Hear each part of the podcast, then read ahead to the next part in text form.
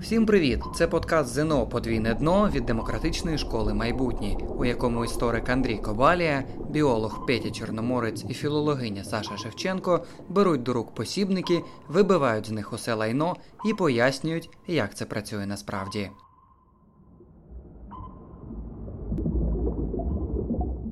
Далі у програмі. Білих мала підтримка. Про директорію УНР вона так само в багатьох речах імпотентна.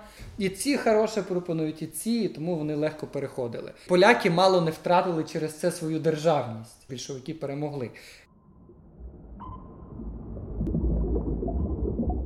Всім привіт! Це подкаст ЗНО Подвійне дно від демократичної школи майбутнє. З вами я, Андрій Кобалі, історик цього простору. Я тут не сам зі мною Саша Шевченко, якого вже точно бачили в попередніх серіях. Вона засновниця ЗНОшного клубу Неон. Е, також викладає в нас мову та літератури. Праворуч від мене Тимур Демчук. Він викладає політичні студії. Це політикознавство, хай буде так. Політик... Сьогодні це буде політикознавство. Політикознавство теж у нашому просторі.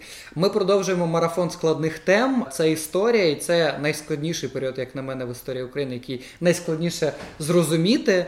Це революція 17-21 року, так вона називається. Ми вже говорили про Першу світову, ми говорили про 17-й рік, говорили про 18-й і навіть про 19-й. Сьогодні ми спробуємо доформувати у вас картинку, що відбувалося і чим все закінчилося.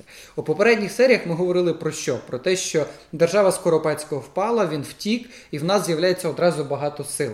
У нас є директорія УНР, яка влаштувала державний переворот і сама закріпилася. Так ми говорили про прислів'я у вагоні директорія під вагоном територія, тобто їм було складно закріпитися якимись конкретними землями. Ми говорили про те, що є більшовики, які теж почали другу, другий наступ. Так ми говорили про білих.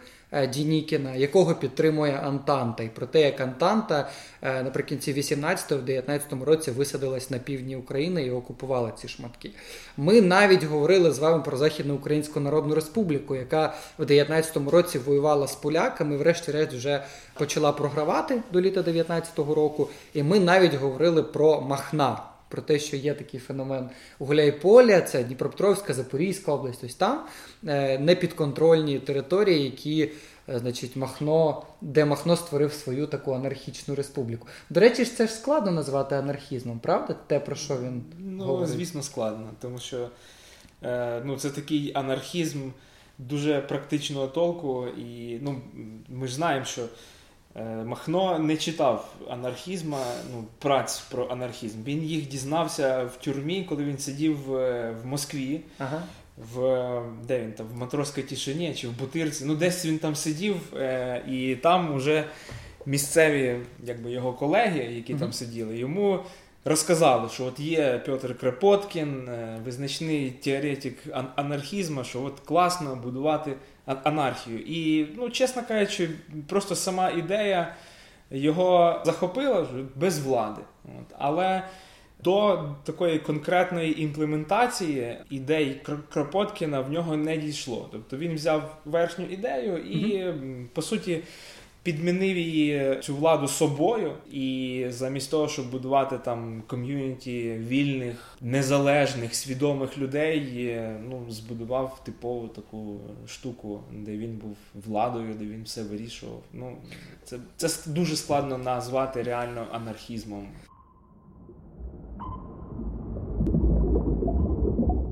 Що нам важливо конкретно для тих, хто готує ЗНО? Важливо розуміти, що на кінець 19-го року там білі закріпилися. Вони ж Денікін, вони ті, хто відновлюють єдину Росію, так?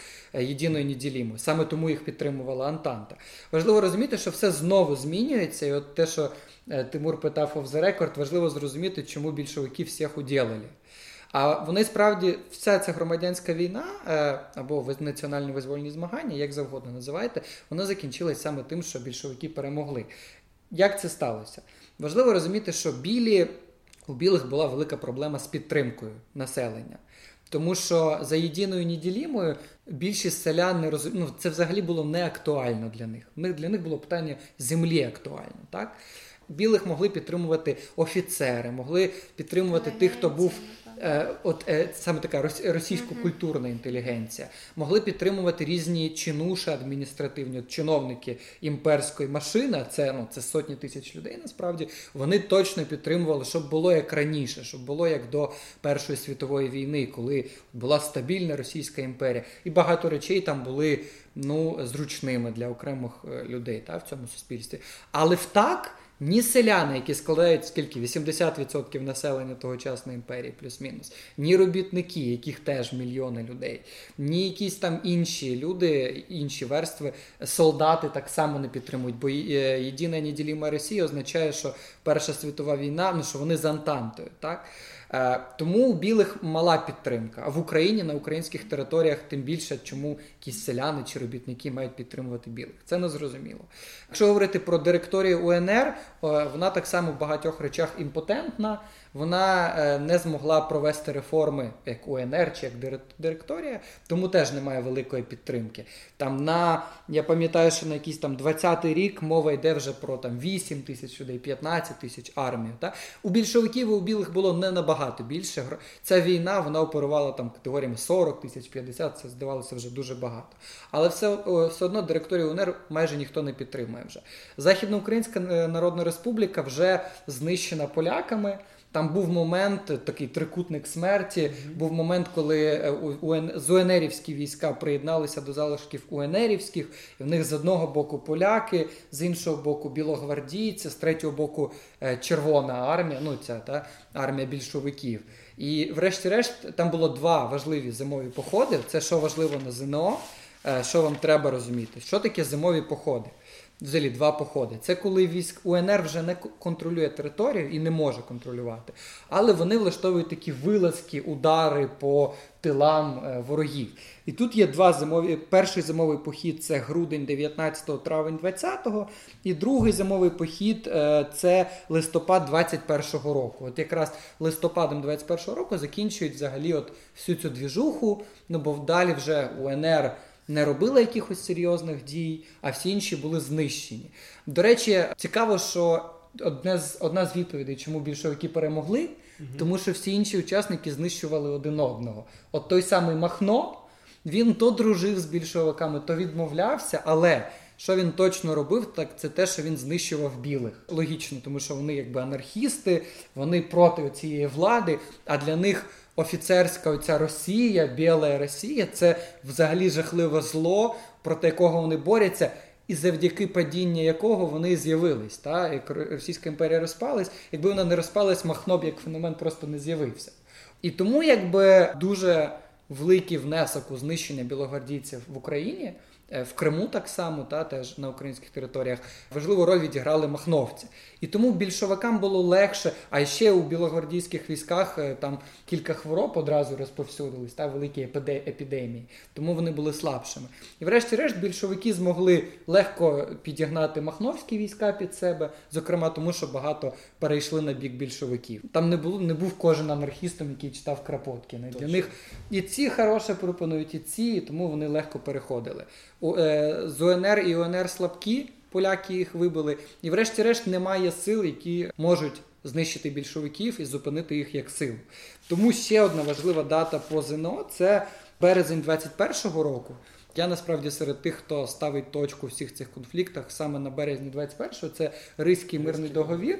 Він ставить крапку, вже закріплюються певні території і формується вже радянська влада. Це той момент, коли вже немає ніяких інших сил, які можуть їх зупинити. Радянська влада вже починає контролювати конкретно більшість території України. Тобто, по суті, ще один ще одна причина успіху більшовиків, що їхні вороги між собою билися, так. і вони е, зуміли з одним із сильних ворогів домовитися, тобто з поляками. А важливо, що УНР домовлялися з поляками. З поляками. З поляками.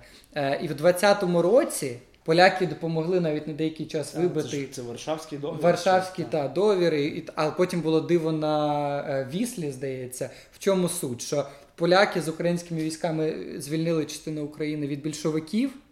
А потім більшовики пішли в контрнаступ, підійшли аж до Варшави, Варшавське диво. Е, і поляки мало не втратили через це свою державність. І, врешті-решт, поляки подумали, що ні, краще ми залишимось на цьому, заберемо собі Західну Україну, на цьому заспокоїмось. Ну, Галичину здебільшого. Mm-hmm. І тому так вийшло, що більшовики, я нагадаю, що це партія, та, яка взагалі вважалася маргінальною яка на лютий 1917 року, коли вся ця катавасія почалась, коли в Російській імперії там зрікся цар і почалась, почався весь двір, більшовики були маргінальною непопулярною партією, соціал-революціонери, навіть меншовики мали більше своїх там ячеєчок по всій імперії, і підтримку, і взагалі те, що називається вагою політичною.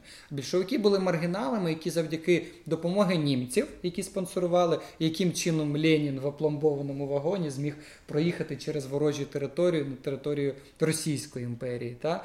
Е, і є зараз, до речі, непогані е, дослідження, які розказують, як саме німці. Е, відмивали гроші, ну, відправляли їх на які рахунки, як більшовики ці гроші отримували. От, е, Якби не ця підтримка і стратегія Німеччини розвалити Російську імперію на кілька держав. Якби не роз'єднаність різних сил, більшовики б, скоріш за все, до влади не прийшли. Ну і ще третє, важливо, це те, як вони таргетували різні аудиторії. Вони казали, що селянам землю, і селяни такі, типу, клас робітникам восьмигодинний робочий день і геть власників фабрики, фабрики да. так, так. клас. Так. І потім, що третє, солдатам мир. Клас. І таким чином в тебе там 95% населення охоплюється. А УНР і головне, вони ще й були дуже послідовними в цьому і радикальними. Тобто, Радикальними, якщо говорити так. з точки зору маркетингу, їхній меседж був найбільш потужний. Тому що наші ліві, вони ж теж всі були ліві. УНР так, так само, вони ідеологічно від більшовиків не Це теж це були ліві чуваки. Але вони через те, що їхній меседж був не дуже чіткий. Тобто вони кажуть, да, ми віддамо землю селянам, та ми там від зробимо восьми години. І ніби і ніби робимо. Але от е, коли віддавали землю, то спочатку ніби віддали, потім знов давайте ми трошки назад заберемо. Давайте ми зробимо класну реформу, давайте ми пропишемо ще законопроект цікавий. Поки вони це все думали, більшовики дуже чітко один той самий меседж е, постійно чіткий, радикально один. да. Що значить землю? Всю землю селянам, все. Ми ми нічого не не будемо думати. От, все. Ну і романтичні От. люди повірили. І романтичні. Класно. От так само да. я думав, що да, білогвардійці не мали шансів виграти без підтримки Антанти, а Антанта, ну британські, французькі війська, американські, японські, ще якісь грецькі. Вони просто не готові були так багато вкладати в Білу гвардію, тому вона і програла. А УНР були дуже наївні, пам'ятаєте, як вони цацкалися з тимчасовим урядом угу. е, і не проголошували незалежність, а автономія. там то приїжджає сюди тимчасовий уряд, вони ой, крок назад, другий універсал. Потім так само армію. Чому вони не створювали один з аргументів? Бо Виниченко соціалістами е, вважав, що армія нам буде не потрібна. Ми в нові Виниченко, часи заходимо. Письменник, да. Е, то він взагалі якби думав, що армія буде не потрібна, і УНР не створювали спочатку армію. А потім, пам'ятаєте, коли казали, що була боротьба бухгалтера з письменником mm-hmm. Петлюра і Вениченко в директорії УНР, то там що взагалі було? Вениченко навіть на який це на кінець 18-го року вірив, що можна домовитись з Москвою. Це Петлюра, бухгалтер, казав, що треба домовлятися з Антантою. Але через це, можливо, доведеться з білогвардійцями поговорити. Він орієнтувався на Антанту. Ну це якісь наївні люди, які після війн, після всього всього все одно думали, що ну якось десь можна буде домовитись. От, а більшовики не виправдовують їх абсолютно. Бо в попередній серії ми говорили про терор, про продрозкладку. Ми говорили про націоналізацію підприємств, як західний капітал просто звідси викинули і забрали в них все, що є. Але вони були радикальними і через кров вони робили е, якісь результати, навіть часто дуже сумнівні результати, все одно вони не досягали своїх цілей. Але, врешті-решт, виходить, що на кінець 21-го року радянська влада бере під контроль більшість українських земель. Звісно, що Буковина і Бесарабія була захоплена Румунією. Звісно, що Закарпаття відійде до Чехословаччини. Звісно, що Галичина відійде до Другої Речі Посполити, вона ж Польська Республіка. Так? А всі інші території це сучасна південна, східна, центральна Україна. Е, вони відійдуть до УСРР яка потім стане УРСР, Українська Радянська Соціалістична Республіка, яка е, увійде до складу Радянського Союзу, який з'явиться в грудні 22-го року. Туди першопочатково війде Федеративна Радянська Росія, війде Україна, ну знову таки в тих межах, які я зазначив, тут з'явиться карта, Білорусь. І три республіки Грузія, Вірменія, Азербайджан. Потім він збільшиться, і так з'являється, так починається вже радянська історія, про яку ви трошки знаєте, можливо, щось чули. Якщо ні, напишіть, будь ласка, в коментарях, які саме теми з радянського періоду або іншого періоду ви хочете бачити розібраними. У нас так само є українська мова, у нас є е, біологія, фізика, інші предмети. Напишіть, будь ласка, про них, підпишіться на нас. І якщо ви нас слухаєте на подкаст-платформах, зайдіть на YouTube, ми також є на Ютубі. А якщо ви бачите це, то зайдіть на подкаст-платформу, у вас є можливість сприйняти цей контекст інакше. На цьому ми закінчуємо історичну частину. Е, нашого подкасту ЗНО подвійне дно від демократичної школи майбутнє. Я нагадаю, що е, я тут був не сам зі мною був Тимур Демчук, політолог, викладач політичних студій е, в нашій школі, а також Саша Шевченко. Вона засновниця зіношного клубу Неон, посилання на який ви можете побачити в описі. Вона також викладає в нас мову та літературу. Та з вами був я, Андрій Кобалія, історик цього простору. До зустрічі, Па-па.